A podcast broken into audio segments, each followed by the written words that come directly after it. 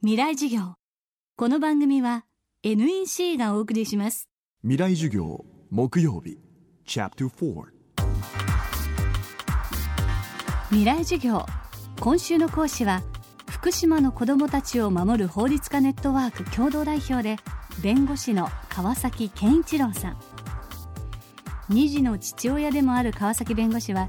去年6月に成立した原発事故子ども被災者支援法の立法に関わり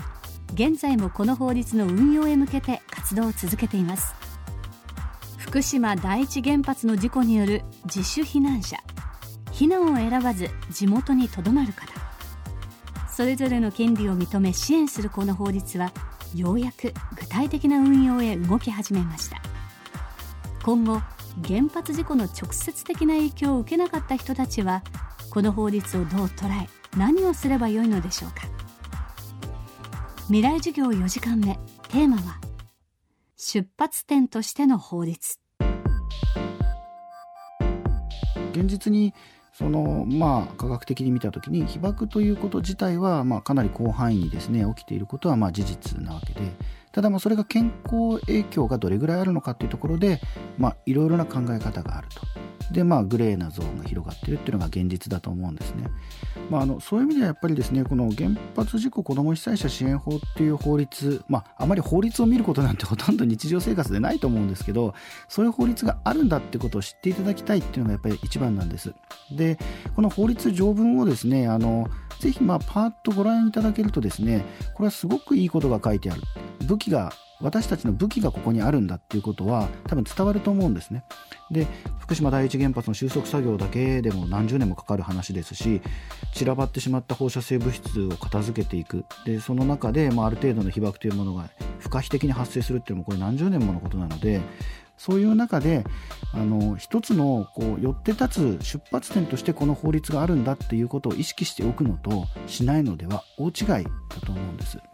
でロシアやウクライナであのチェルノブイリ原発事故があった後にですねあのチェルノブイリ法っていう法律ができたんですけどこれ結局事故から5年かかったんですよね。であるいは日本でその広島長崎の原爆っていうのがあってその後あの原爆被害者援護法っていう法律ができるんですけどこ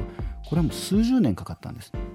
だからやっぱりこういうこう被爆の問題とかですねあのやっぱり目に見えませんから放射性物質ってなかなか理解は得にくくてなかなかその対応って後手後手に回るのがまあ常なんですけれどもそういう意味ではまああの震災からですね1年のところで一応その基盤となる法律としてはいいものができているので、まあ、これを育てていくっていう発想でですねあのぜひこの問題の所在ってことを皆さん知っていただいて一人でも多くの人にですね伝えていただければなというふうに思います。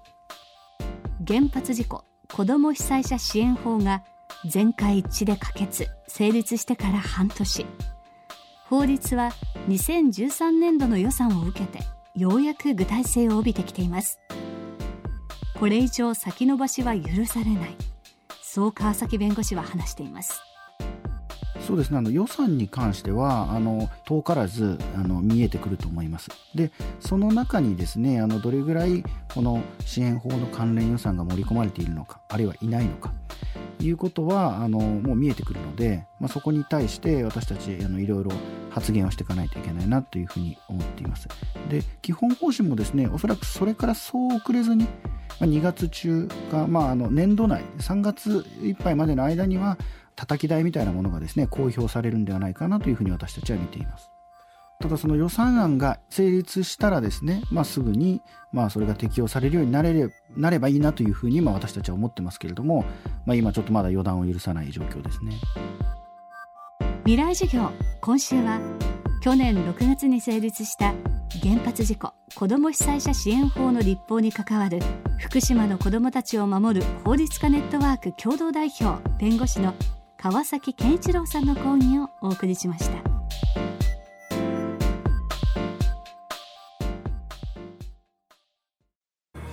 雨が降って川が流れ海に注ぐ。宇宙から地球の水循環を観測し気象予報や農業など身近に役立つ衛星しずく。